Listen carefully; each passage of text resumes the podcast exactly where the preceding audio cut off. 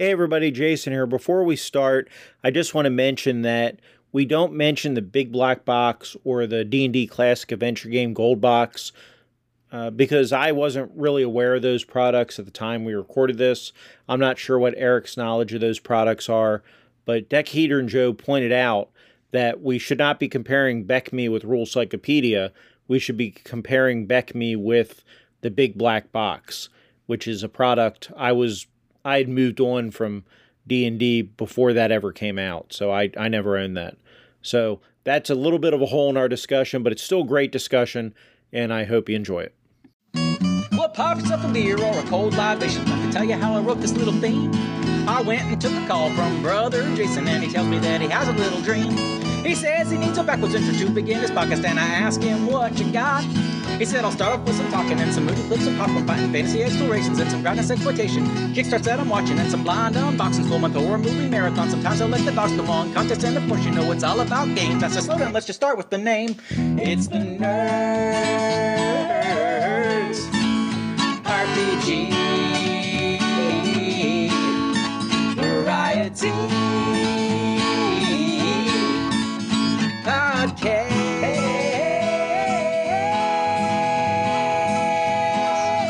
with the other Jason. I am joined tonight by Eric Salzwedel of the Omega 3D Chicken Coop podcast to bring you this New Year's Eve Eve show. This will come out on 30 January or 30 December. Um, to help people ring the new year in so they can listen to it on New Year's Eve.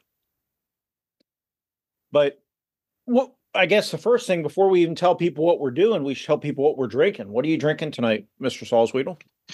So I'm finishing off a rum and coke that I uh, previously posted in her cocktail, but uh, I just cracked open from Untitled Art. Uh, they did a collab with Angry Chair Brewing. It is a barrel aged coconut s'mores pastry stout. It is 17% alcohol, and I'm gonna. I know one on the on the podcast people see this, but look at this. It looks like literally motor oil. That's great. Yeah. I love that. So I, you know, we're recording this actually a couple weeks ahead of time. We're recording this on the 16th of December, which is the 250th anniversary of the Boston Tea Party. And I'm a proud American and I'm Scots Irish, which means I like to drink and I can be frugal. So when I stopped to get something special at the liquor store today, they had the pre-mixed um, eggnog. It's 15%. But if I go through the leader during the podcast, then that ought to be sufficient. And I bought the cheapest one they had to appease the Scottish side of me, but it's Mr. Boston, Master Mixology, Boston Mass, creamy eggnog liqueur. So we're also doing the Boston thing for Oh. Boston Tea Party. that is pretty nice. I have no clue what kind of liquors in here. You know, because I Uh-uh. could have also picked like Evan Williams or you, you know something else. This is, I guess, it's Mr. Boston Company. I, I, don't know if I, I've ever I heard- wonder if that uses brandy as the. I don't know. It, it doesn't say on there. It we can look it up, but where's the fun in that? Yeah, I'm gonna. I'm gonna imagine it's like the cheapest whatever It, it, was eight, yeah, eight ninety nine for a liter. Nice. I think this one beer that I'm drinking is 8.99. That's okay. You you can drink a beer. I'll drink a liter of this. We'll Ooh, be- that's good we'll though. I will. If you're into sweet barrel aged stouts, I will recommend this to anyone. Ah, this is it, it's it is eggnog, but you can taste the liquor in it more than you should be able to, which is fine for me, but other people may want to buy a different one. Okay, so we're here tonight to discuss the rules cyclopedia. I'm holding up my print on demand copy of it because I don't have an original. Eric also has a print on demand copy, And and he has un- unsheathed in this brown um, grocery bag because back in 1991, I put all of my bags and or all of my books and book covers is original first edition rule cyclopedia that was given to me by my neighbor. And we'll we'll get into that story. Excellent. I, I also have, which we won't, del- we probably won't delve into today, but what I'll probably use this for for a solo game, In Search of Adventure, which is the compilation, and Eric can't see it because my screen's blurred. Yeah, because you have you have the you have the background. Anyway, uh, yeah, it's not going to work. But in Search of Adventures B one through nine, but it's not the full modules. They kind of cut them up to put. Is that the one with the bugbear on the front of it? Yeah, it's got three of them on the Yeah, front of it. I have that. Yeah. I have that too. I have um I have an original copy of that as well. Okay, yeah, there's a print on demand, and it, it's you know you don't get everything in all the modules, but as far as putting it together as a you know campaign starter, it's fine. I don't even remember where I got that from. At some point, like it was just in my collection. But yeah, it's all beat up, and it's it's a it's a pretty funny adventure because it's like classic D and D dungeon where you just go room to room and you're like fighting Yeah. in a room next to other things, and they don't. You know, Yeah. the game doesn't tell you to make it react to that. Yeah, that's the Coswell's Castle part of it. hmm Yeah. Yeah. Caldwell's Castle is what it is. Yeah. Yeah. Whi- Which is a funny. So that was a module that had like four adventures in it, but it's got on the front of it. I don't think it's supposed to be bugbear. I think it's supposed to be some kind of merman, but it holding a lady. Well, again, I can't show it to you because my screen's blurred. But anyway, that, that's I mean, you could unblur your screen uh, yeah. Well, we're already recording. Unless you- I'm not gonna unless you have weird things in your in your room you don't want me to see. No, uh, you've seen my room before. You're not missing out. But tonight, what we decided to do is we're not going to do a, a deep dive of the rule cyclopedia here, but we we're going to take a, a note out of the Decahedron RPG podcast, and we're going to each we we picked we've written down some things, and we're each going to have a chance to highlight three good things in the rule cyclopedia three things that are maybe not as good because we're staying positive. And then we're also each going to have a wild card we can throw in there. So, do, Okay, do, that we sounds wanna- good. do, do we want to do any any kind of intro or, or stories? Yeah, so I just wanted yeah, to. I, I wrote a couple notes down, and I, I, you know, so I know you've been slandering the Rule Cyclopedia on your podcast recently. Uh, no, I'm just I'm messing with you, but I think, you know, for me, and I've talked to you about this before, maybe even mentioned it in a couple of my calls, is you know, I'm I'm about um I don't know, like eight years younger than you, so I'm like I feel like I'm one generation behind, like your your Hobbs, like you guys are all like were playing earlier than me, so I didn't really start playing like real true tabletop games until like 1991 and i was looking at the games that i played in their release years. So like hero quest that was the first thing for me. Um, dragon strike was this uh, game put out by tsr Mhm. that had a vhs tape. And it was kind of like a choose your own adventure we played a bunch of that and that's when the neighbor guy was like oh you you're playing this he was like in his late 20s we were probably at that time we were 12 13 years old he's like, why don't you guys try this? And that's when he gave me the rule cyclopedia book. So that's for me, this is my first version of D&D. Just like there's some people right now where 5e is their first version or you go back and it's 3.5 or whatever. We and we moved on to 2e. So so that's why rule cyclopedia is important to me and that's why I wanted to come on and talk about it with you. No, very cool. Yeah. So I started a, about a decade before you, not quite, about 80, probably the end 83, early 84. And I started with the Red Box, which is the Mentzer Red Box, which the rule Cyclopedia is basically a rules reference. And, and maybe we'll talk about that tonight. But there were five box sets that came out the from 83 to like 80, 83, 84, 85 the basic set, the expert set, the companion set, the master set, and the immortal set. And then in 91, they kind of compiled them all together into this, which is again basically reference guide with the first four sets in there. The, there are kind of immortal rules in here, but it doesn't really include the stuff from the immortal set. It's really only the first four. But what it doesn't do is include now, and, and I may have been a little bit harsh because I've been looking through this in preparation for this episode. And I think the the box sets do a much better job of teaching the game, especially the red box set, the basic set. It's got a choose your own adventure thing in there, and it's I, I think it does a much better job. But I will say, looking through this today in preparation for our talk, that you know this does have things in here like designing your campaign, designing a dungeon, designing adventures. Now it is much more abbreviated and abridged in here. So it doesn't go as comprehensive as a box set. So I still don't think it does as good a job, but it's but it does hit those points. So it's not just an SRD. And like what what a modern person would think of an SRD is, right?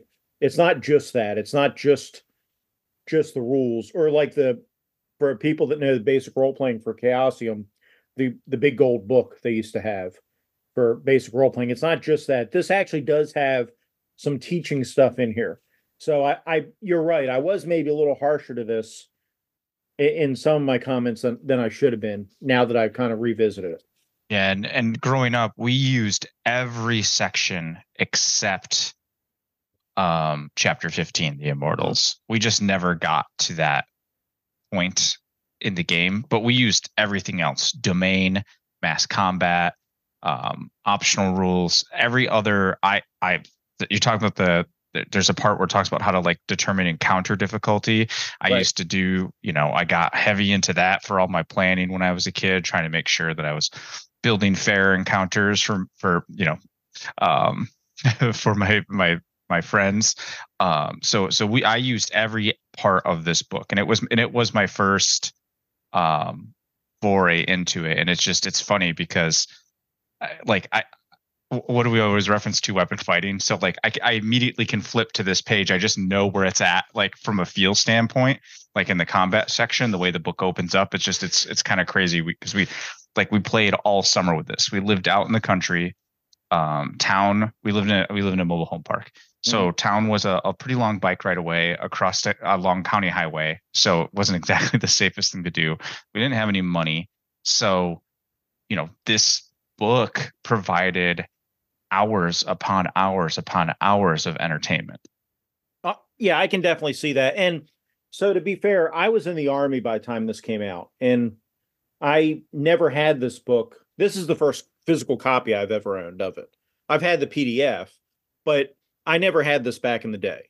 You know, we went from the basic game to the advanced game, and then really we moved past D and D and got into Palladium and got into you know other games. It got like MERP, Middle yeah. Earth role playing and Rolemaster and stuff.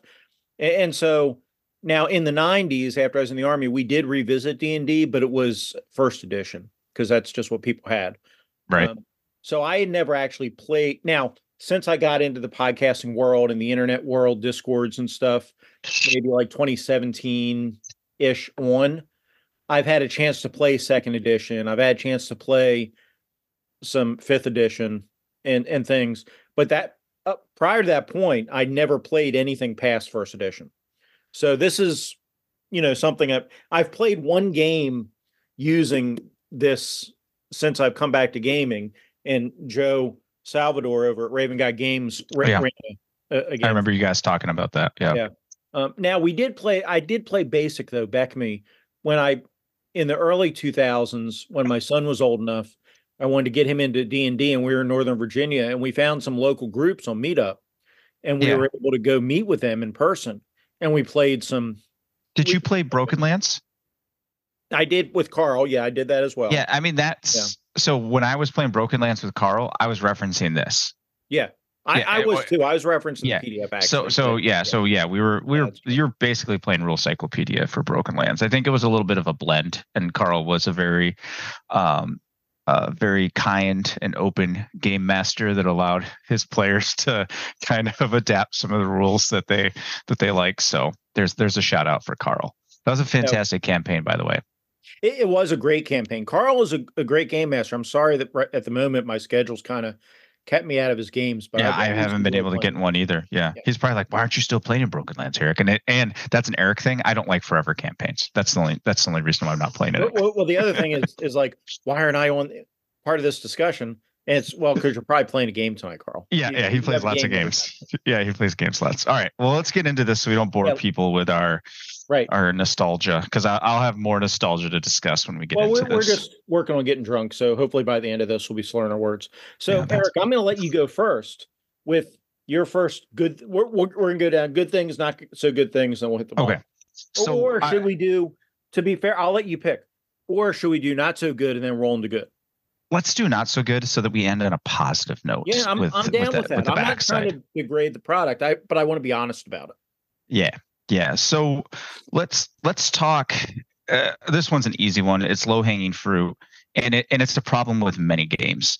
And it, I don't like weapon limitations generically for character classes because you know you, when we were talking when you were guys were kind of talking you're like oh it, it's ba- game balance okay so what if my cleric can use a sword instead of maces like the swords do the same i mean like their damage isn't there's not like they're that much better than a mace it just it's just i could only use this one weapon. So the thing that i would rather see and i believe it actually does it in the what the like the weapon special the weapon, Weapon specialization.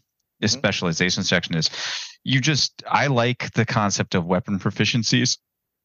And you know you so like a fighter is good with like all weapons. Okay so a cleric can be good with like two types of weapons.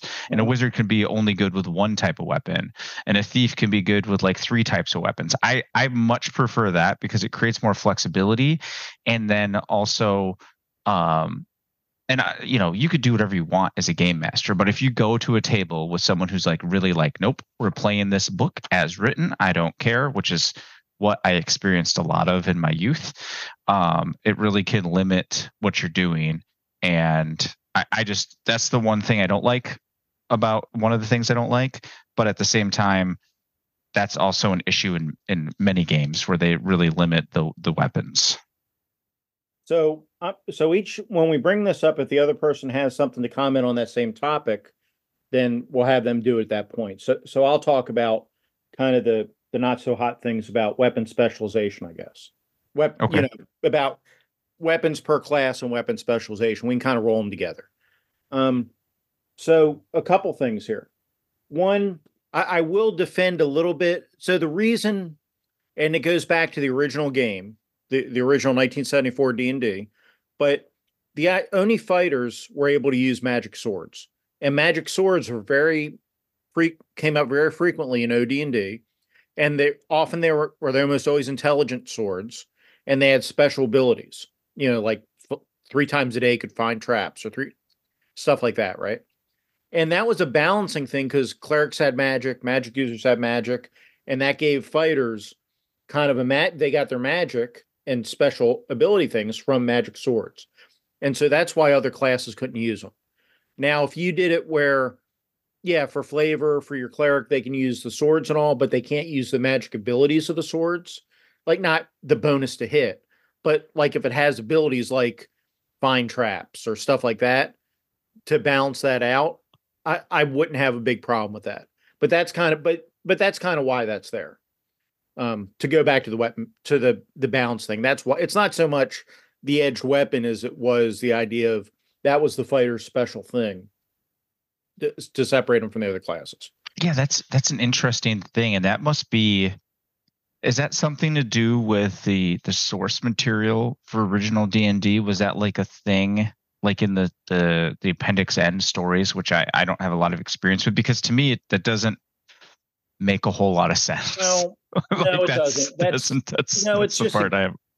yeah, it's just a gamist thing. Uh, because Yeah. clerics aren't. I mean, clerics are Van Helsing, right? I mean, I mean, clerics aren't really, you know, in any of those appendix N things anyway.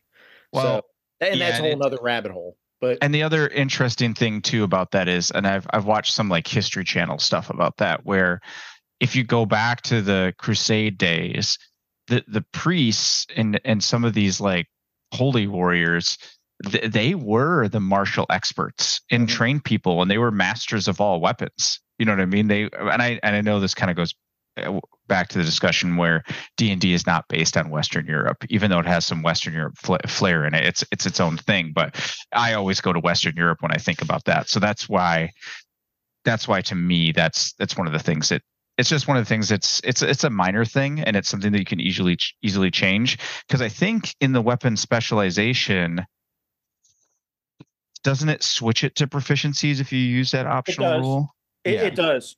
Yes, it So- does. They get so many proficiencies, and the fighters get more than the other classes. And and that Yeah. was another point I was going to bring up real quickly though on the So with the early church,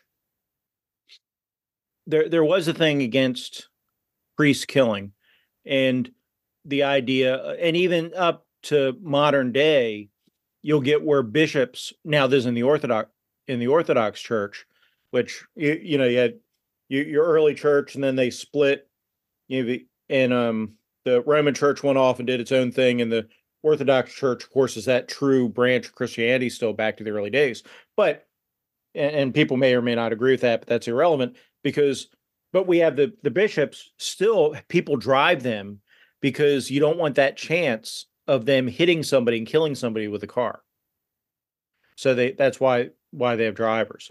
Um, anyway, but the other thing I was going to bring up with weapon specialization is that's weird is in this game, and this kind of goes back to your thing about the, the issues of having the class based weapons.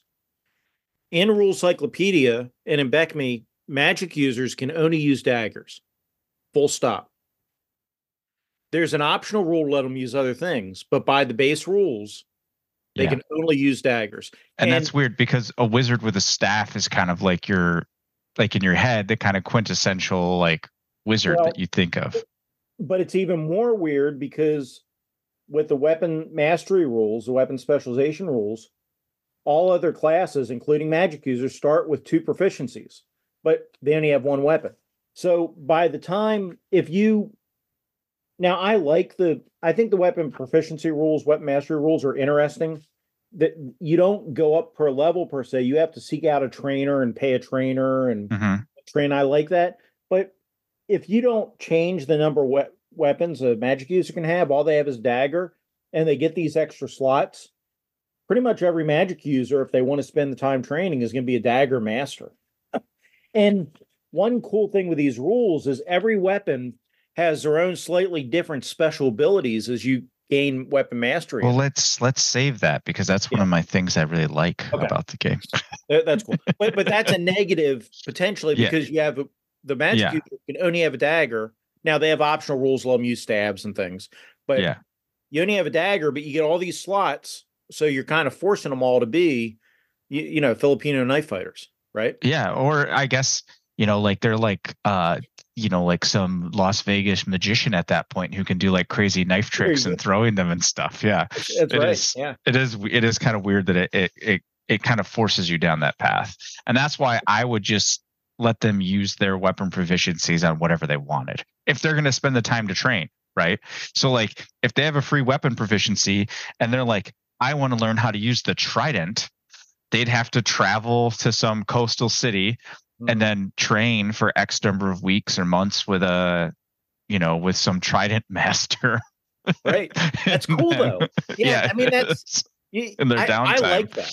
Yeah. And but, and when they're doing that, they're not making scrolls or potions or researching new spells. Right. So it, it it has its own kind of game balance mechanic in there because they're they're spending their time uh mastering um something that's not within their class and they, they have to pay for it. Right. Okay. All so, right. So so that was one thing eh, we both don't like very much. I have another one. It's something that was already mentioned on your show. And I'm just going to double down on it. it. It's it's one of the elements of the skills and it goes back to this the stealth thing. And this is the other so I'm going to this is two things in one cuz I I didn't want to I didn't want to steal like cuz I I wanted to keep a third item. So I cannot stand the fact that at level one you have a 10% chance to hide in shadows. And if someone has the stealth city skill, they're going to be better, way better than a thief at hiding in shadow, being stealthy in a city. And that that's a problem because now you're infringing on that character's like specialty area that they're supposed to be good at. And and to to be fair, and and the problem is because thief goes from level 1 to 36 so they had to come up with some what they felt was like basically 5 to 4% increments to get up to 100 i think that they should have started much higher with hide in shadows and moving silently and you just had a slower progression to 100 or like, like, like like pickpockets you gets up to 195 right? It starts at 20 and goes all the way up right? So the reason they do that is because there's some factors that can lower the percentage in the rules right. but I, it just sucks. You're level one you're a thief you're like i want to do something thiefy. Yeah you have a 10% chance to do it. So you i mean doing it isn't even worth doing it. You, you're really good at climbing walls as a as a level one thief. But other than that you really can't do anything else very effectively. And some of these skills like the stealth skill on the terrain make it so that like a level one fighter that decides to have high dexterity is going to be better at a thief being stealthy or if you're a thief do you pick stealth city?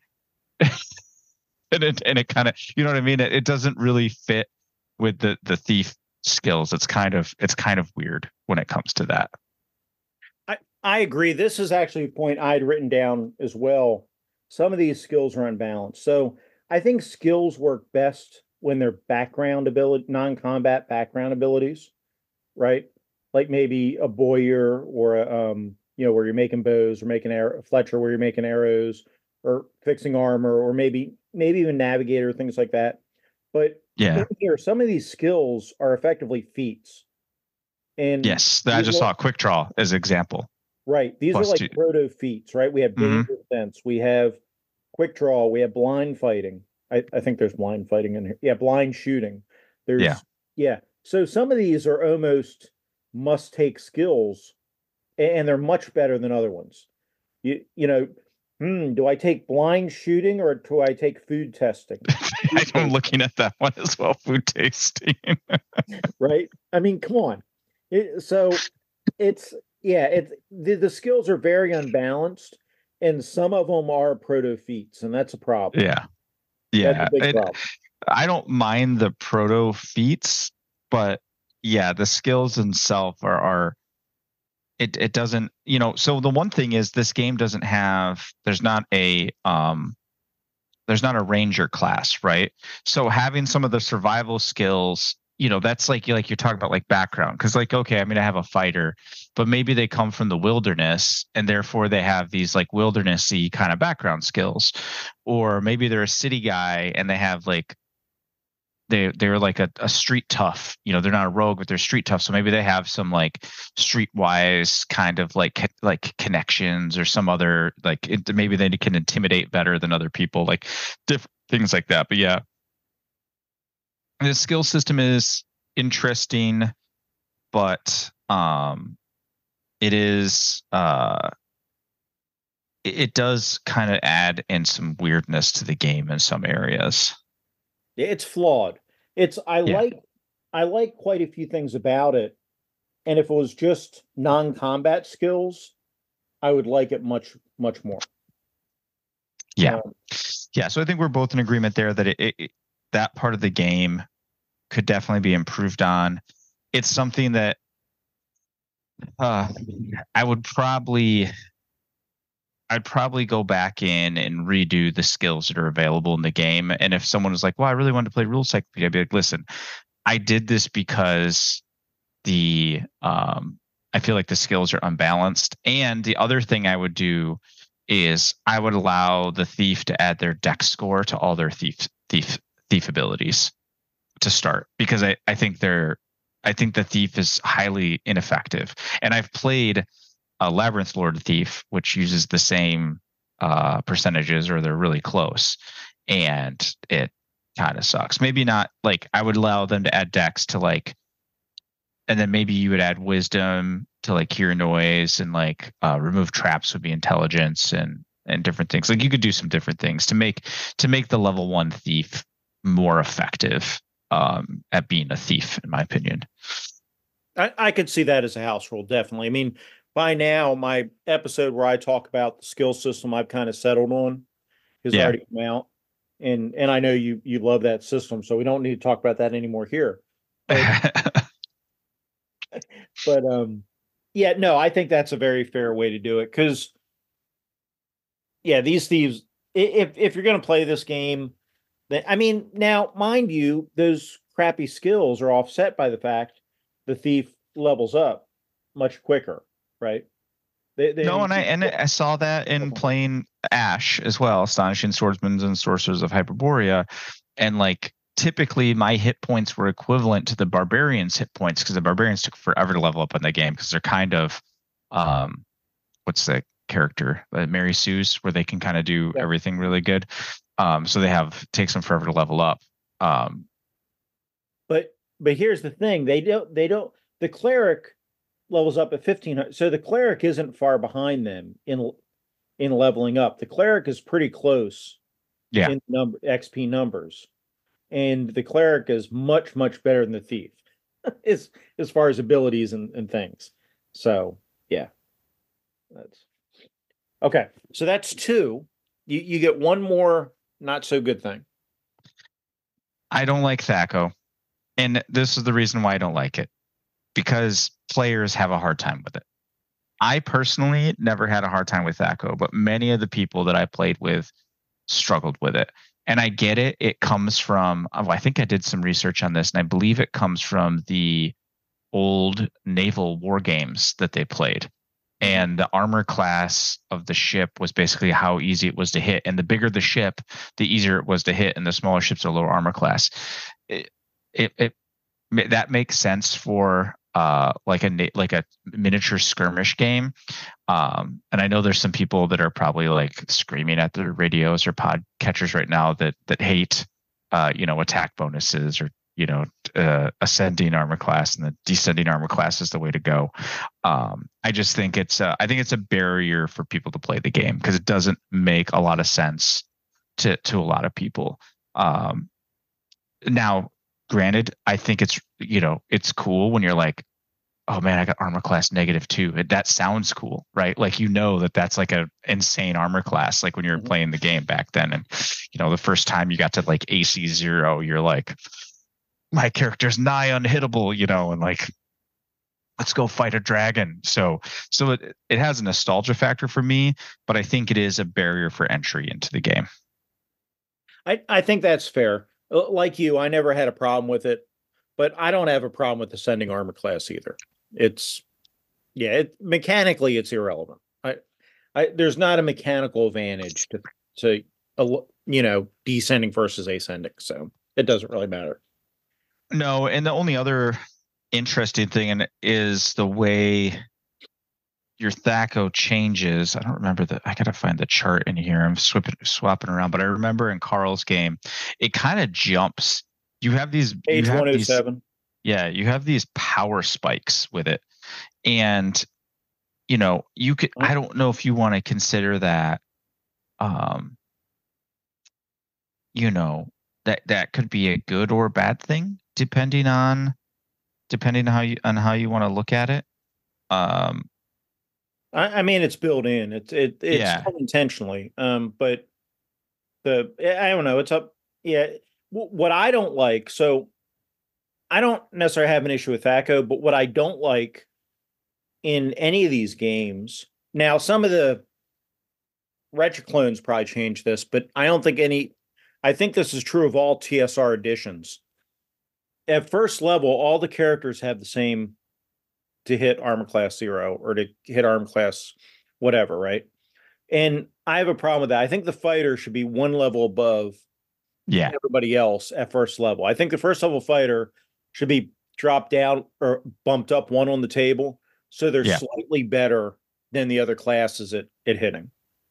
yeah because yeah fourth level fighter and a fifth level cleric have the same thaco that doesn't that doesn't make a lot of sense to me. And then you go so it goes 20 19 so 19 17 so you drop two. Then your next level increment you drop two again but then you drop one and then it's one from there on out. Yeah, it's so and i think that's because of this whole 36 levels Mhm. thing because they get down it's it's partly because of how many levels they built into the game so they had to scale it based on that a bonus thing that i think is unnecessary is the number of levels right. I, I don't know we we definitely never got to that level of experience in the game and I, I don't know what it exactly adds to the game to be level 36 Well, I I, I haven't played a 36 level character to be honest, so I, I can't. Not not in the system. Um okay, so I get a couple not so good things. Yeah.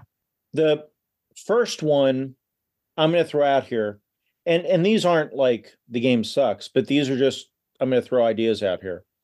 The first one I'm gonna throw out here is that it, it's pretty firmly tied to Mystara. It's pretty firmly tied to the known world in this in this setting, implied setting. Mhm. Um, and that could be a good thing or a bad thing. It's going to depend on the group. We always we we didn't play a lot of modules. We played a lot of modules in Marvel superheroes, but we didn't play a lot of modules for D and D. We made up our own adventures in our own worlds, and you, you can definitely make up your own worlds with the rules encyclopedia. I'm not saying you can't, but as it's built, as it is, it's really expects you to play in their world, right? Let's be fair. And and all their adventures for for this game wanted you to play in that world pretty much, right? Um and, so that I see that as a slight downfall or not downfall, but downgrade from like AD&D where it's more, you know, you're not stuck in Greyhawk. You can play AD&D in Greyhawk, but that's not the implied setting of AD&D. At least not in the three main books. Yeah. And what I'll say is we when I started, we predominantly played in Mystara. And that was what we that was what we did mostly. Um once we explored quite a bit of Mystara and I became more creative, I definitely started building my own things and just there were just different very I mean, I, I still use this book. I just you know, there I just made a new map and there was new kingdoms and new things and there was new god you know deities and whatever else.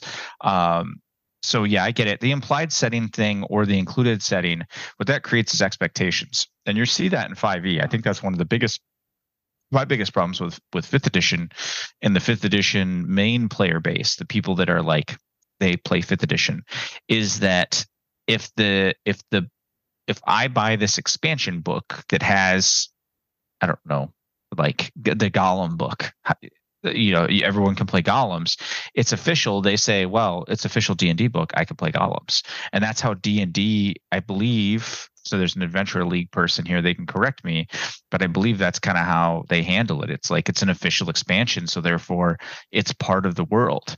And I don't like that because I might not be playing Forgotten Realms. I might not be running Faerun or whatever the implied, you know, the the main world is. I might you be may running. not want Warborn or whatever, Warforged or whatever they are. yeah, because maybe I don't want to play like a kind of magic punk type game. I, I want to run a different type of game. So that that I can see that being a potential issue. I don't think though, to kind of counter your point, if you read through the book until you get to appendix one the d and i mean they do call it the d&d game world. What i mean that's that's what they're saying like this is the world. And i and i believe they were attempting to make this the core world kind of like what they've done with Faerun. and then after this it was in second edition. They kind of went away from Mystara and they, they did release one like small Mystara supplement but it wasn't very it was small. Anyway um Eh, I guess the planes of existence kind of make it that, but the rest of the book I would call is like generic D and D. It doesn't have any weird like player character races. It does do races class. That's a, a something else for people that Well, haven't and, and you have the you have the artifacts for the race for the demi-humans in here, yeah, and you do. But no, I I agree. This is a soft, Yeah. you know, not good thing. But but I but I it's worth bringing up.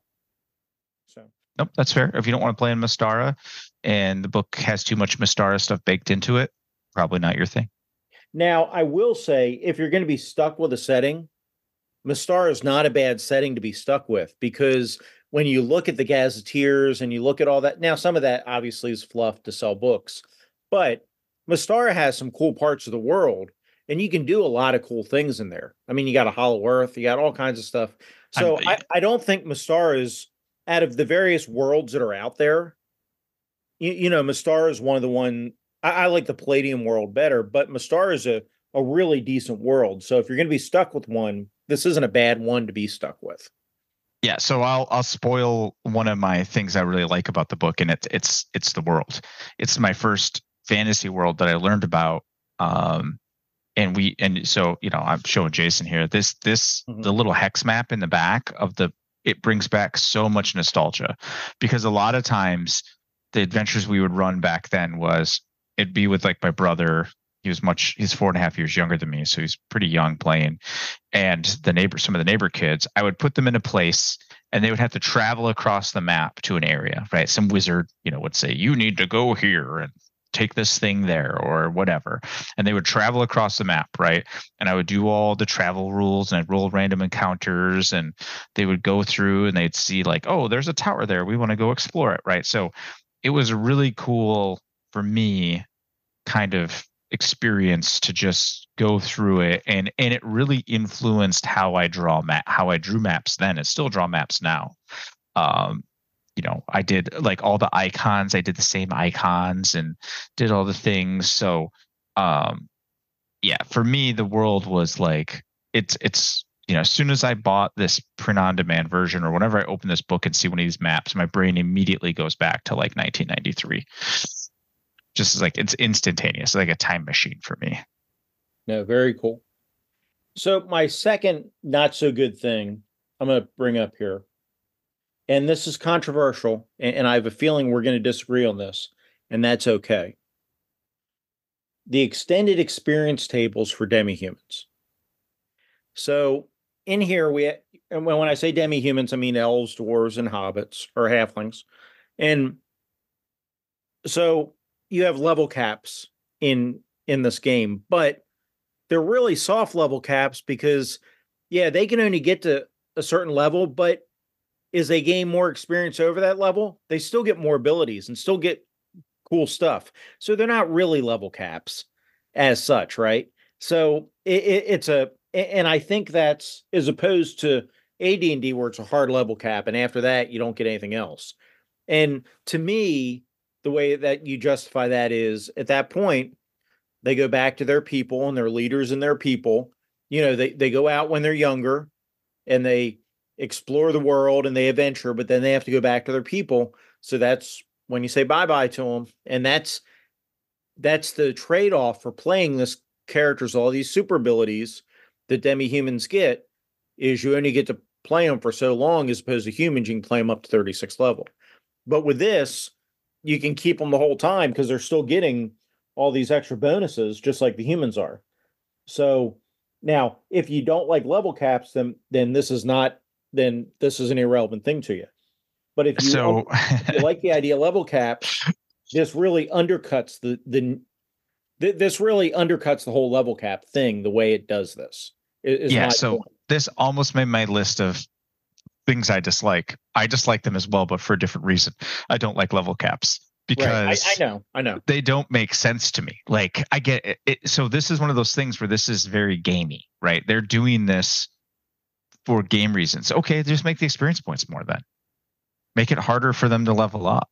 If if it's if it's a balance thing, I you know, it that's the part I don't like. It's like I'm like, okay, I'm level eight. Like you said, you get to level eight as a halfling. It's a max halfling level, but then your attack rank goes up. Uh, you automatically take half damage from any spell like spell like effects. You gain fighter combat options. You automatically take half damage from any breath weapon, and then you get three attacks per round. I, you know, it's like And you're, you you're as well still keep going up in level. you right? might as why why not just add extra levels and and say you know a, after 10th le- i think the game even limits it after x number of levels you don't gain hit dice anymore anyway i don't remember It does. Yeah, yeah. it- Yeah. it- yeah. Yeah, because there's So- a card in here for max hit points you can get. yeah yeah so it's it's kind of a silly it's kind of a silly thing for sure Yeah. Um, so you, yeah. So, and again, that that's going to depend on your- on your philosophy there. The the way I justify it in my head is that they go they have to go back to their people, and and in worlds that I would run, they have to go back to their people and then be leaders of their people. So they're, you know, it's yeah you look at the halfling saving throws their saving throws are really good at like starting off and i guess that's the plot armor that's bilbo Right. with the plot armor he's got to Yeah. make it to the end right So my next not so good thing is one of the optional classes.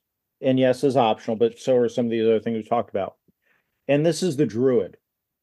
I don't know what they were thinking about when they made this druid, but you don't start as a druid.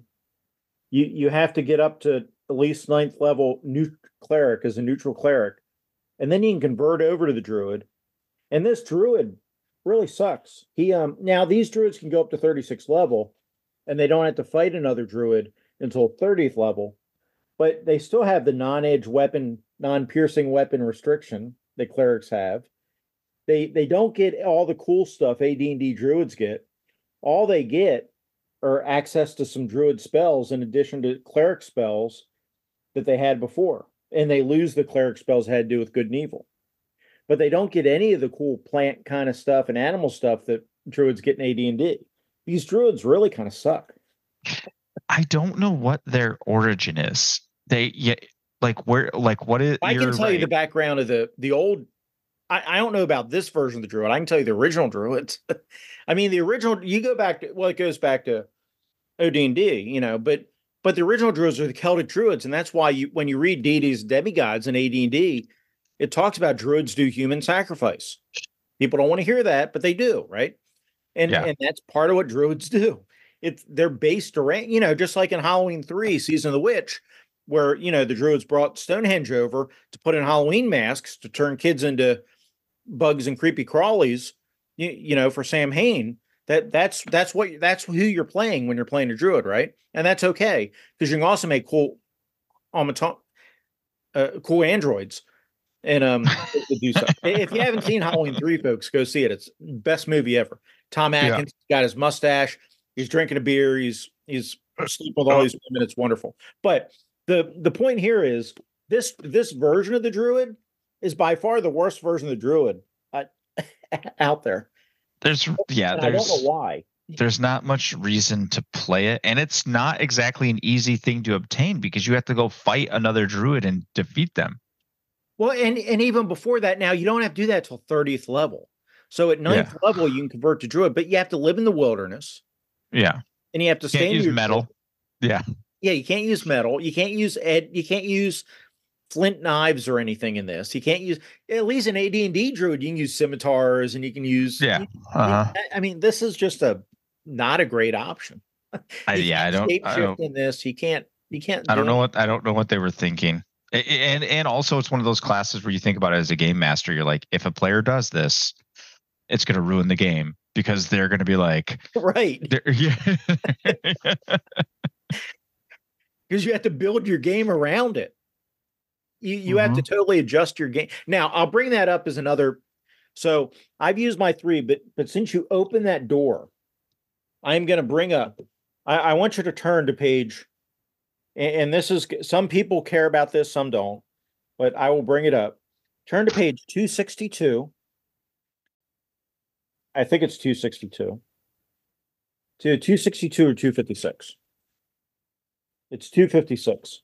We'll talk about 262 in a minute or later on. So we go to 256. And what do we see? We see player goals. And I'm going to read this paragraph. Ask your players what their character's goals are. If the players can't say, then the players need to do more thinking about their character's personality, histories before they enter play. Let your players come up with details about their characters' families and pre campaign activities, even details which can modify the campaign history and incorporate those details in your campaign world. So this has backgrounds like they care they they want the piece the players to write out backgrounds and you to adjust your campaign around the well, it background. does say don't give in to unreasonable details such as my father is an emperor and I'm rich enough to buy everything my companions want. So Right, it does but it- provide some guardrails there, Jason. but but it does say modify the campaign history and incorporate those Yeah. details in the world. So this has character backgrounds in it. Which, yeah, this might be the start of the character whole character background thing. yeah. So I'll just throw that in as an extra. Yeah, that's that. So that's one of my. A lot of the old games say like they're very specific. Like, so you read a new game and it'll be like these rules are a guideline. Feel to adjust them as you want. Like, you know, kind of free form. These games are, were very much like run the game this way. Well, th- this has callers in it too. Yeah. And we Neither is never did Beta. that. Yeah, we but- never we, we never used the caller thing. and, and it's in the very beginning of the book, Yeah. like the first page or page five, but really the first page, in the middle of the first page, mapping and calling. It's it's right there. Yeah. center. Yeah, that's yeah, that that's stuff that we didn't you really use a lot. So Okay, um but so did you cover your three your three things that you weren't super excited about? Um, tied to the implied setting, extended experience tables for demi-humans and druids. All right. Let me get into something I really liked. Um yeah, definitely. this is Let's something get to the good stuff. I spent hours doing and loved. Now, I will fully admit we ran pretty Monty Hall campaigns. Yeah, nothing Uh, wrong with one- that. At one point, my brother was a, a mystic dragon rider and flew around with a dragon lance and a medallion of dragon control and a wand of fireballs and a horn of blasting and a deck of many things. And we were doing, you know, all kinds of crazy things. And I think that was at level four. so, I mean, it was a wild campaign, but I love the treasure section. I loved like the rolling on the random table and then rolling for like what is the magic item going to be? What are they going to find? Like just all the weird treasure you'd find, and then the rings and um, Mhm. miscellaneous magic items, and then building intelligent swords and what special abilities they have, like what's it good against. Like I absolutely loved doing that and creating these random items and then using the treasure table off of the monsters being like oh they have you know their whatever their their treasure number is G, right? And you rolled based on what they had, and that's what's in their lair, right? And it was just cool to me as a kid, and I'd still have fun doing it now if I was doing it, is rolling and getting those cool magic items because I think that's one of the things that that's it's like the you you talk about like mud core on your on your show Mhm. sometimes or like some of the people like uh there's too many magic swords in D&D you know like I don't know man. I loved it. Like that's to me like getting cool magic items and having a bunch of magic items was was what I really liked about the game. I tried my my always rule of thumb was one magic item per level.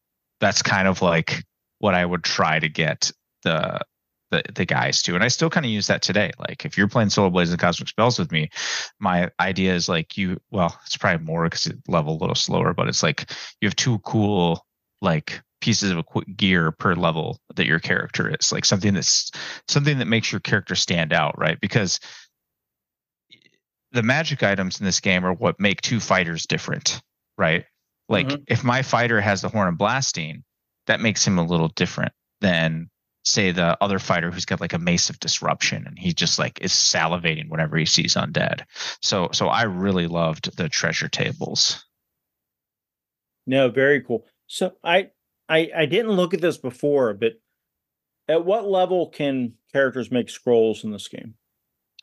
um you know In this version? we didn't have a lot of wizards when we played and that's because wizards don't really survive um Yeah, so outside of Holmes, the the Holmes basic set, normally most versions of D&D or TSR era D&D, you ha- Gygaxian D&D, you have to be really high level to make scrolls. Now in the Holmes version, you can make scrolls pretty low level, which is good. But most of these games, you have to be really high level. And and to, I, I agree with you. The magic items are great. Characters should have magic items. It's implied in this world and the modules expect you to have ma- magic items. So there's nothing wrong with with giving out the magic items by the treasure tables. 100% I'm with you on that. My my negative would be not a negative of the treasure tables, but as far as the game as far I I feel this also follows the and I'm not somebody's yelling at the their their device right now, but I feel you have to be pretty high level to make scrolls in this, which I think is a problem. I think low level magic users should be able to make scrolls because you need scrolls for your utility spells so they get used. yeah Nobody's going to memorize utility spells where if you have scrolls, you can make put them on scrolls. Well, and you also don't know that many spells. Playing a level one magic user sucks. Yeah. And I and we didn't do the whole henchman thing. And I know um and then I don't so like let's say I'm playing a magic user and I have like 5 Mhm. henchmen. I don't feel like I'm playing my character then. Like I'm playing the henchman then. And I'm Right. waiting for my character to level up to where they actually have spells. There was a YouTube video I can't remember the guy's name. He's I think he's moderately popular on YouTube with his videos, but he talked about how to kind of spruce up level one magic users. Mhm. And that was one of the ways he did it is like give them scrolls to start the game, right? Like let them be able to have several scrolls so that they they can do things. Otherwise, yeah, if you have one like your spell is light or you have one magic missile to cast and then after that you're throwing your in this game daggers you're just throwing daggers So so in Holmes, you you still had to spend money. It was still like a hundred gold piece per level spell or whatever. But it took time and like a week and hundred gold pieces to write the scroll. But Yeah. you could do it, right? Here you have to be I found it. I found the rule. Yeah. You have to be at least ninth level to make anything in this in Yeah. this part of the game. That's tough Yeah. So I, so that that would be the negative I would throw out the, with this com with this point. Yep. Oh that's fair Okay. all right give me a positive Oh, we're going back and forth this time. We Yeah. do that. Okay, so positive is going to be the. Uh, I mentioned the druid. I'll mention the mystic. The mystic is a, a better monk than the monk. I like. I really like the mystic class in this game. The mystic can use any weapon, like monks. Like you watch kung fu movies. You know they can pick up anything and use them. And in fact, when you do the weapon mastery, monks are often who your characters can go to to get trained on weapons in in the weapon mastery rules which is cool the I, I think the mystic class is is pretty well now i haven't played one but just reading it and and you guys played it so you can comment about this more than i can because you've played this edition much you know. Yeah So- so the, the mystic class to me i really like it.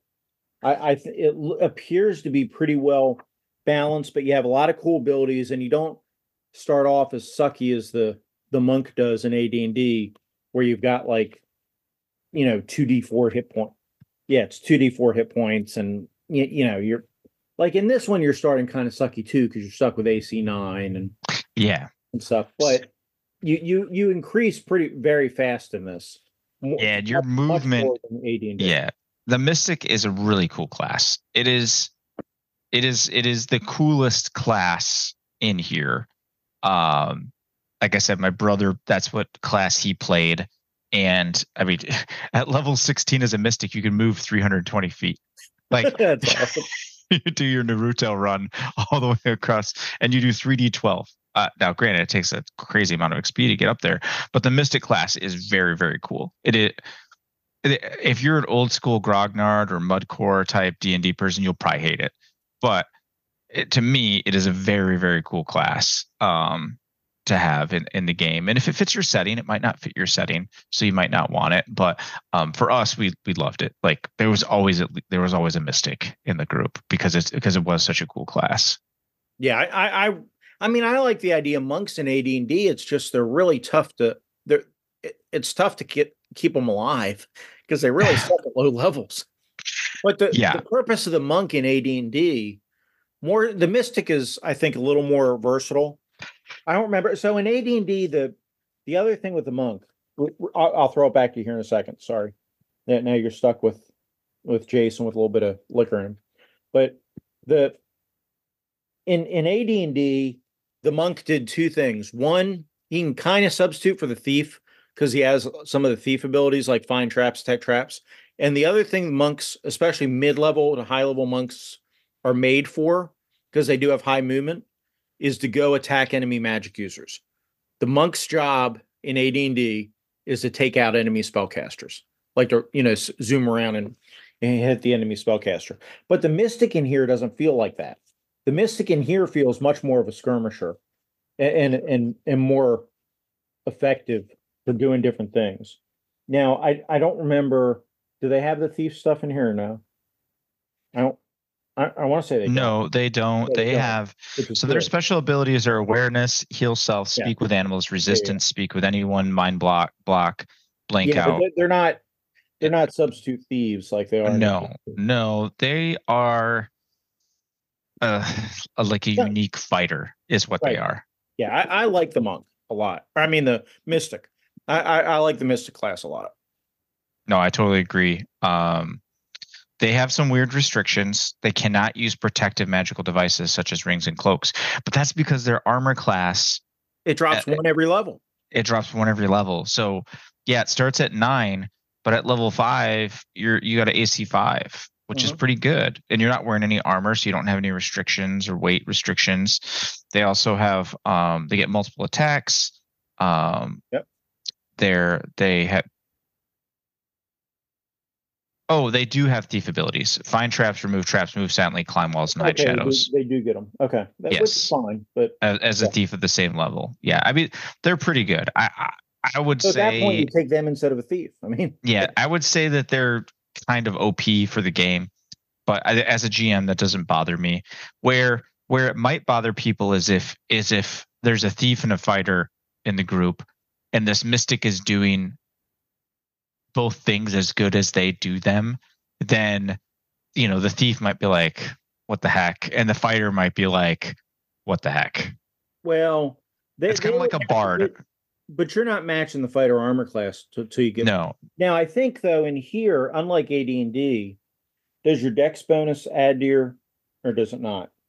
Um, I don't think so because if you go to character creation, Yeah, that might maybe it doesn't. The what the either way, I, I like the Mystic. I, I think it's it's a cool class.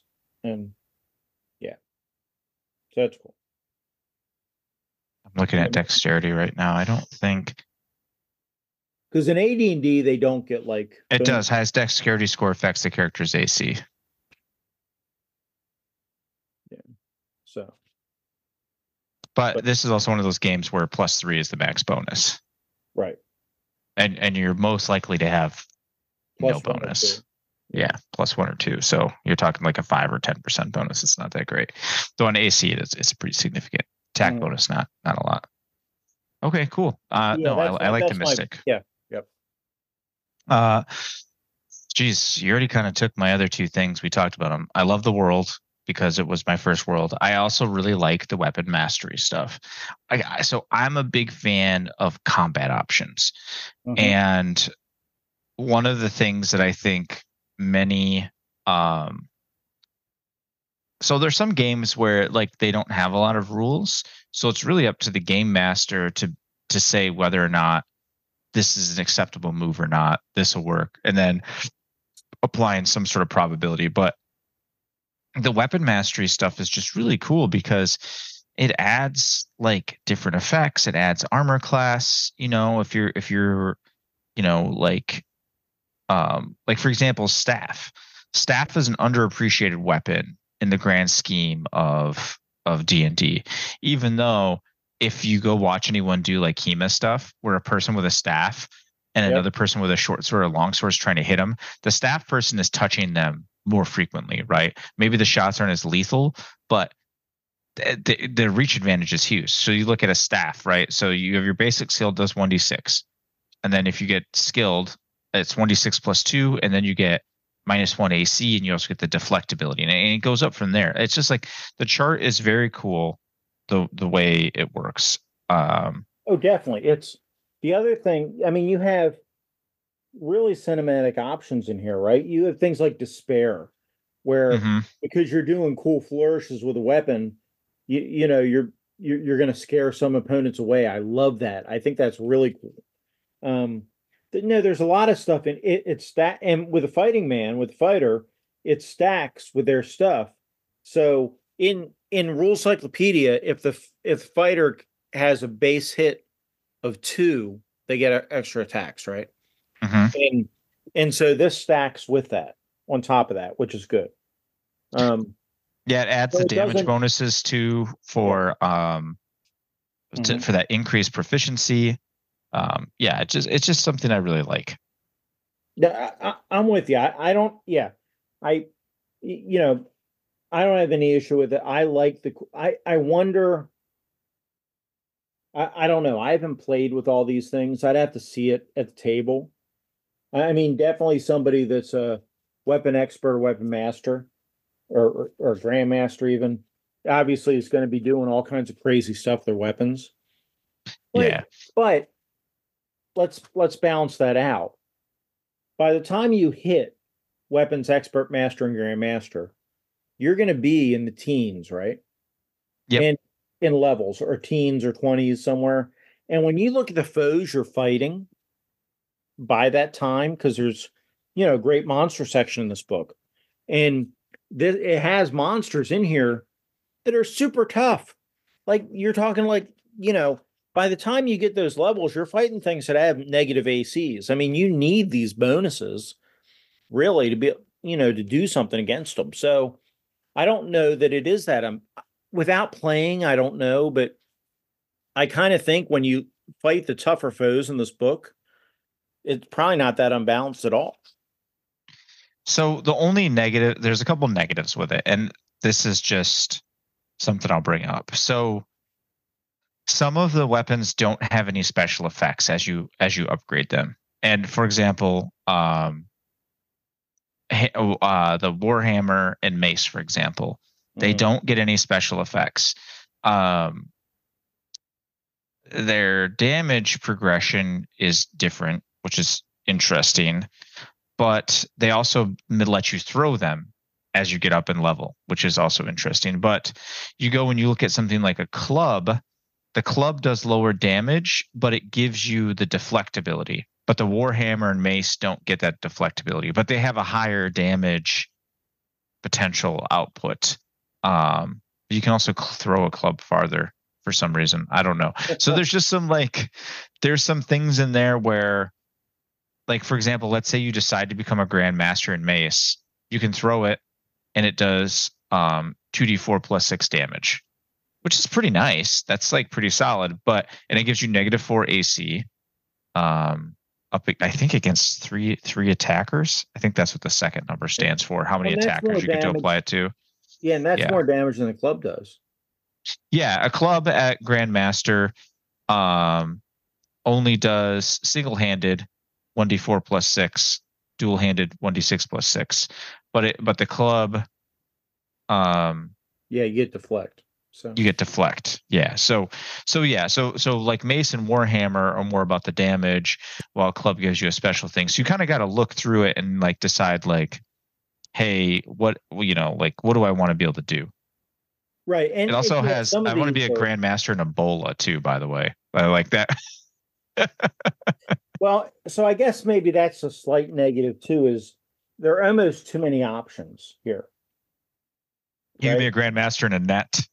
Um, in, in, a blackjack, right? A blackjack, yep, because yeah. knock people out left and right. Yeah, so there there are almost too many options. But you mentioned throwing it, which I love because think about it. How many movies, how many sword and sorcery movies does the hero throw their sword and impale one of the bad guys? Yeah, yeah, it happens all the time. Yeah. Right, and this lets you do it. Right, these rules let you do it, which is what I. And how many times do you have that Indiana Jones mo- moment, not the Indiana Jones moment, but the moment where they do the flourish with the sword and, and the minions run away, right? Right. So yeah. This game, these rules let you do that, which I love. I, I wonder, like you say, I mean, it, may, it might not be totally balanced, but the, the, it's great that they tried to incorporate it, if nothing else, right? No, and it's a simple chart, and you know, some people may not like it if they want like a real, um, like sloggy um, grinder experience for their game, then it might not be for you. Um, but if you do want to add that like Conan esque feeling, that sword and sorcery kind of high adventure, it mm-hmm. it adds some of that like character depth. It, it makes the guy who specializes in the mace like he's actually really good with it. It's not just that he bashes things with the mace; it's that when he picks up a mace, he bashes the crap out of things. Right. Which which we see when you think about the Conan movies, right? Whether we're talking about Conan the Destroyer where we have um crap. What, what's a basketball player? What's his name? Oh, Wilt Chamberlain. Wilt Chamberlain. Wilt Chamberlain, he's got that cool mace, right? The cool weapon he's got, right? Or we go back to the original Conan the Barbarian. They got the maul. They had that huge hammer where the where the the one the one guy the I, I, think he's a Swedish guy, or he might have been a linebacker. But anyway, but you know, he, he basically he knocks the pillar down. He he like hits the pillar and it shakes during the feast or the orgy scene, and he looks at it like, "Oh, did I do that?" You know, Yeah. it, it's great. So yeah. Um, let's see another good. Uh, you didn't mention um Jason Momoa Conan movie though. Well, that's Was that the- on person? well, I, I did mention that during the Conan episode. Didn't you listen to the the, the Christmas episode, Eric? Uh, I thought we had to call in our favorite Conan movie yet. That hasn't happened yet, right? Well, no, but it's it comes out before this episode does. Um, oh, so we're in that okay. weird time loop. Um, okay, fair yeah, enough. In fact, I need your calls. Send them in. I've been rewatching. I, I I rewatched the Momoa one, and well, I, I've already said my piece, but uh, so I'll give you a spoiler because I'm not going in super depth on the show because I don't try to take time away from other callers. But Jason Momoa Conan's not a good Conan movie. I think it's one of the better sword and sorcery movies of the 21st century, though. So, so it's kind of a backhanded compliment because, like, it, when you think about good sword and sorcery movies of the 21st century, like I have more fingers than I can count good sword and sorcery movies on. But I think that it's got a lot of weaknesses, but it's still not a bad sword and sorcery movie. It's it's got problems, but he's not one. Of, Jason Momoa is not one of the problems, and the breadth of it's not one of the problems. Um, the spring break scene is one of the problems. Um, so I, I don't know if you remember that scene. I don't know when the last time you watched I- 2011 was. I watched it in 2011. That's Okay, the so- last time I watched it. So the other, I love Ron Perlman in that movie, right? It is his father, but the whole half, the first half hour of that movie shouldn't be there. That should be cut away. The movie should start with Conan as an adult with Jason Momoa. It should just be another Conan tale.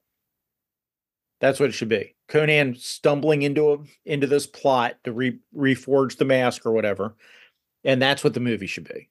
It shouldn't Yeah. be him growing up and all that. But when they open that up, they're they, they come across slavers, right? And, and Conan's like, no man should be in chains. And and so they're rolling rocks down the hill, destroying the food and, and killing slaves and all the stuff. Basically, they're carpet bombing the slave slave train. And then they go down there, they they kill all the slavers, and and the slaves are like, We have no food. What are we gonna do? And Conan's like, You can come with us. And all the girls, who of course are all bare chested, cheer, yay! And it's like it's you know, it's spring break. And then they all run over and you know grab onto the guys and so yeah, it's yeah. break. No, it was a little little excessive in your opinion. No, I mean I don't care. I, I'm an exploitation guy, but but it's not anyway. Um, Anyway, back I to a better- Encyclopedia. it, like I say, it's one of the better sword and sorcery movies of the 21st century. Uh, I'll leave it there. Um, Fair enough. now, so so you've had your good thing. I think we touched on the other things I have. All in one product. I, I you've talked about that already. Yep. And I mhm. think that's valid, especially after looking at it today. It does talk about designing adventures, designing campaigns, designing dungeons, um, dividing treasure. It it's got a lot of GM advice in here.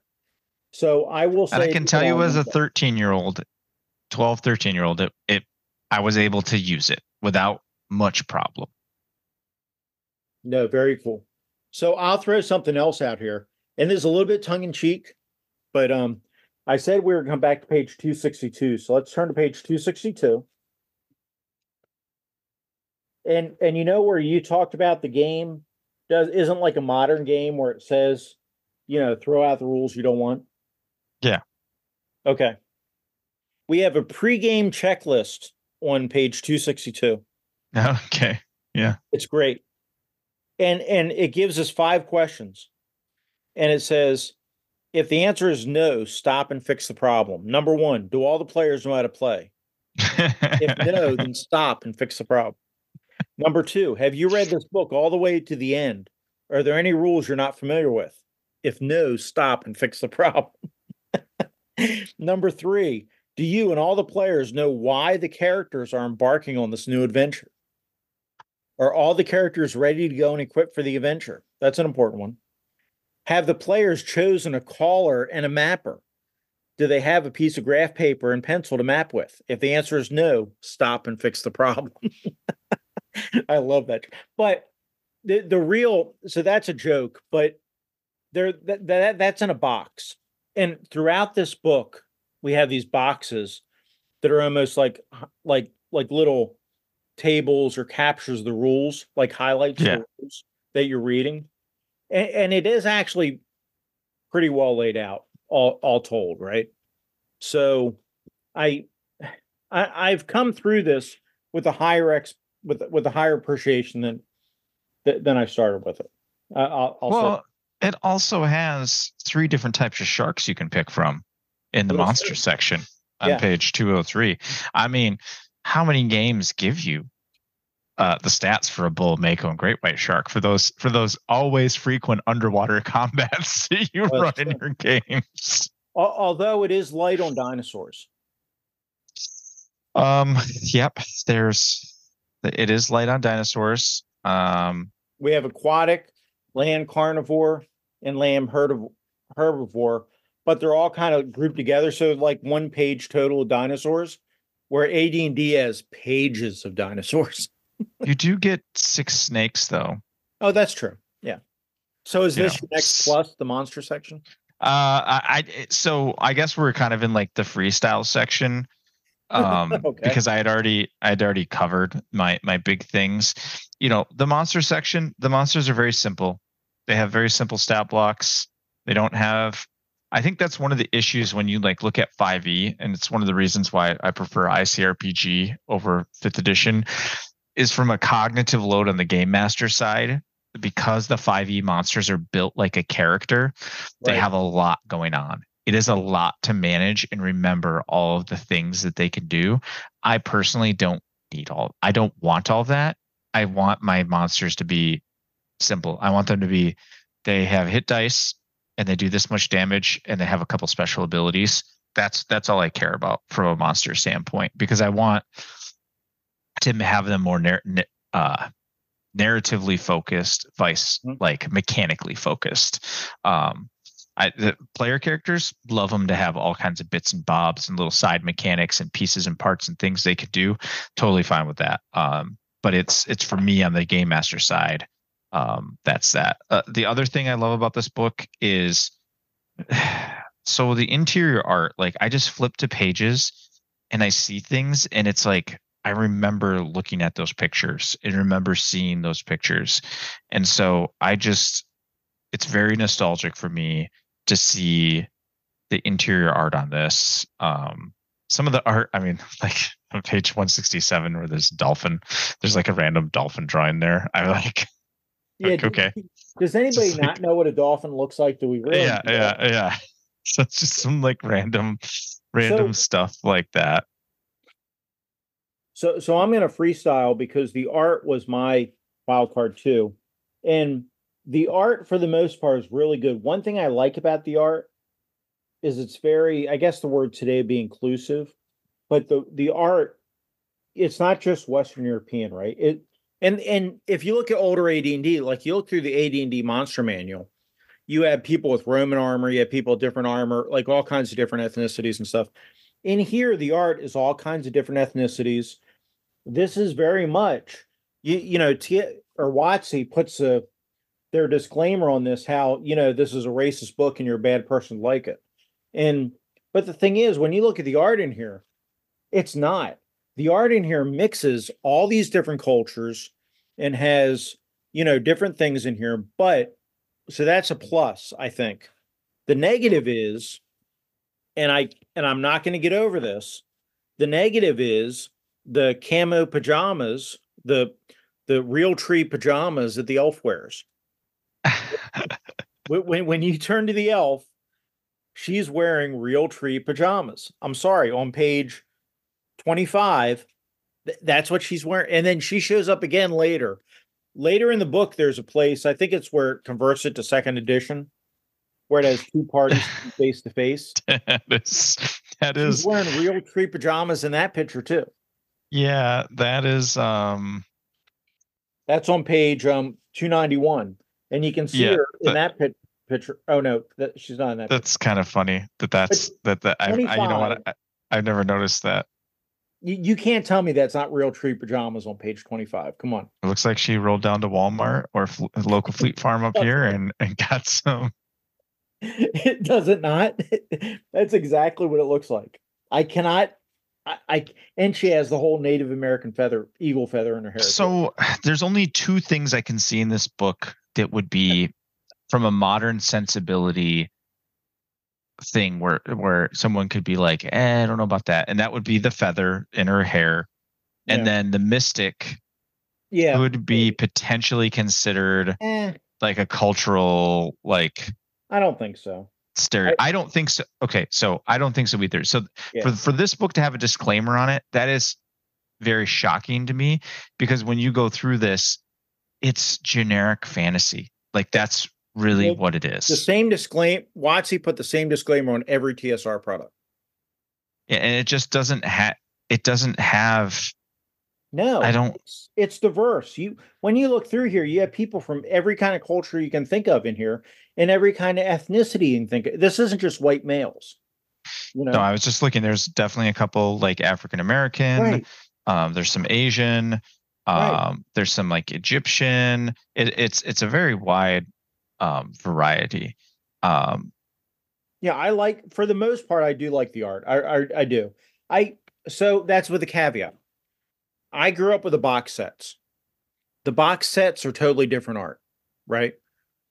So nostalgia wise, I much prefer the box sets because that's what I grew up with, and that's what I looked Yeah. at for untold hours, right, as a kid. But looking this as an adult, I can't appreciate the art in here, and and and I don't. Compl- the only complaint I have about the art is the Realtree pajamas. Ruby Jaws on the elf. I'm sorry. Um, oh yeah, she's say back in um it's page 291. But it's not even leaves, it's like she's wearing they're like just random shapes. Yeah, I mean, come on. But it's where the two parties are fighting each other. Yeah. they're the same. They're the- yeah, it's kind of funny. Um the other thing I, I we played a ton of with this rule set was we did domain rules and they worked really well. Now when you get to that point of the game, it's a different game. You're Oh, you're now 100%. playing you're now playing land management and people and that is where we introduce new characters so like because it didn't make sense for the level nine fighter to go deal with a band of goblins in the hills he would send his squire which might be my buddy's character is now the squire for my brother's character and then my brother's character is the wizard apprentice for the, his wizard character and they would go start a new set of adventures. And then we did mass combat. The mass combat rules worked. Um i, I haven't used them in forever but they did work at the time. Um so like th- there's some other rules in here when people are like mass combat or domain rules they they work pretty well. And we we had quite a bit of fun with the strongholds and domains. Um we do the domain turns and and and all that kind of stuff The so for my wild card, since you used art, I'm going to use. It's maybe a little too bit too prescriptive with some of the things like spells. Like if you look at the wish spell, jumps out at me right, where at the max you can make is is fifty thousand gold pieces with a wish spell. yeah it's like somehow it's it's limited right. it's I some of these spell descriptions, it's it's very prescriptive, right? Um, a- and, the wish spell jumps out at me is is one of the. It's in the cleric section. It's um. It is. Uh, where is it? It's page forty, right? Yeah. Um, uh the wish spell is page 61 oh well, there's two. There's a cleric wish spell too. oh okay yeah Uh, maybe they're different. I don't know. That's interesting. I wonder if the wizard's wish. is better, Well, the whole wish spell was basically like a take on the genie thing, and it's and it's kind of like a gotcha type. Oh, they're I know. different. I- they are different. I don't-. I don't like wish spells in general. I don't I don't like them. They they, they one, I've never had to deal with them because no wizard or spellcaster's ever gotten to the point to cast ninth level spells um, that I remember. So it hasn't been a problem. Yeah, but some of these things in here are oh no, they are the same write up basically. But so like to raise ability scores, witches can also be used to permanently increase ability scores, but the cost is very high. You must cast as many wishes as the number of the ability score desired, and all the wishes must be cast within one one week period. Yeah. It, yeah, it's there's I mean, yeah, there's some just some weird prescriptive things you can there. make So demi humans humans though. there you go. Then you Um, get to level 36. Yeah, but the elf has to pick between fighter and magic user at that point. Oh, So it's not just the wish spell. I mean, that's an example, a, a good example. But some of these are the way the things in here are are very very prescriptive. it's very which could be good or bad, I guess. And Yeah. again, you as a DM can always do your your game as you wish. Um, as you wish. Was that on purpose to oh, play off of the wish spell? yeah, yeah, I- definitely. I'll take credit for that. yeah but but no i i think this is a yeah it's it's interesting it's not i i think it's it's more restrictive than AD&D and that's that's the problem with it for me is i Yeah. like the, the more openness of AD&D Yeah, and I and I I went from Rule Cyclopedia to, to second edition, and so when I got the one ebook, when I when I saw it, I, I guess I didn't even know it existed. I didn't like it, and it was just because I had Rule Cyclopedia two e. It was like, you know, it was to me the writing was more clear, and so that is why I was kind of like, why would I? I don't want to go back to this, but you know, my my neighbor guy tried to explain to me the whole history of things. So, okay, well, um, yeah, I don't have anything else to say, Jason, and my kid's bothering me to help him with something, so I should probably go help him with something at some point. So, well i th- i want to thank you for coming on here i i really appreciate it yeah, no, it's cool. I, I, I like I said, Rule Cyclopedia is my first true tabletop game. Um, so, so you know, I'm I'm pretty passionate about it, and I always love to talk about it. Excellent. Well, everybody, check out Eric's show, the Omega 3D Chicken Coop. He's kind of rebooted it and he's rolling new episodes out. Maybe not, you know, every week, but th- but they are coming. it's out. like once a month. Yeah. And if anyone has any topic ideas for my show, please let me know. What would you like? I would like to hear me talk about with the people like Jason and Harrigan and and and the, and those type of folks on the show.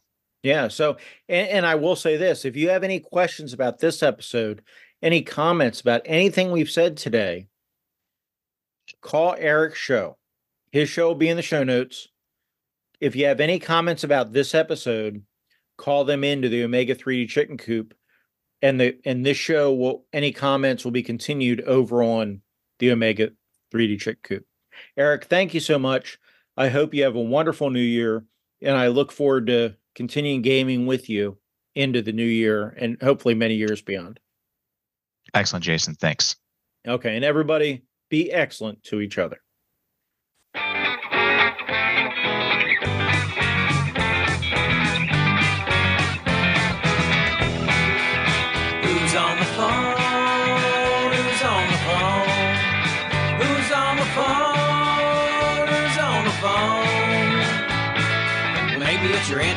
Joke about your spouse, but the operator's screaming it's coming from inside the house. What's in the box? What's in the box? What's in the box? What's in the box?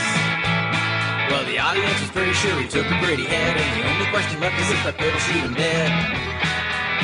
Bring on the gold, bring on the gold.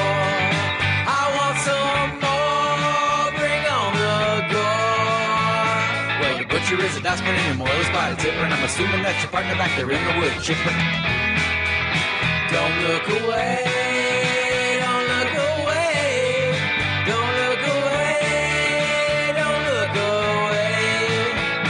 Well, the zombies are rising and the world has gone to heck. We're living for the dying and we're dying for the train wreck.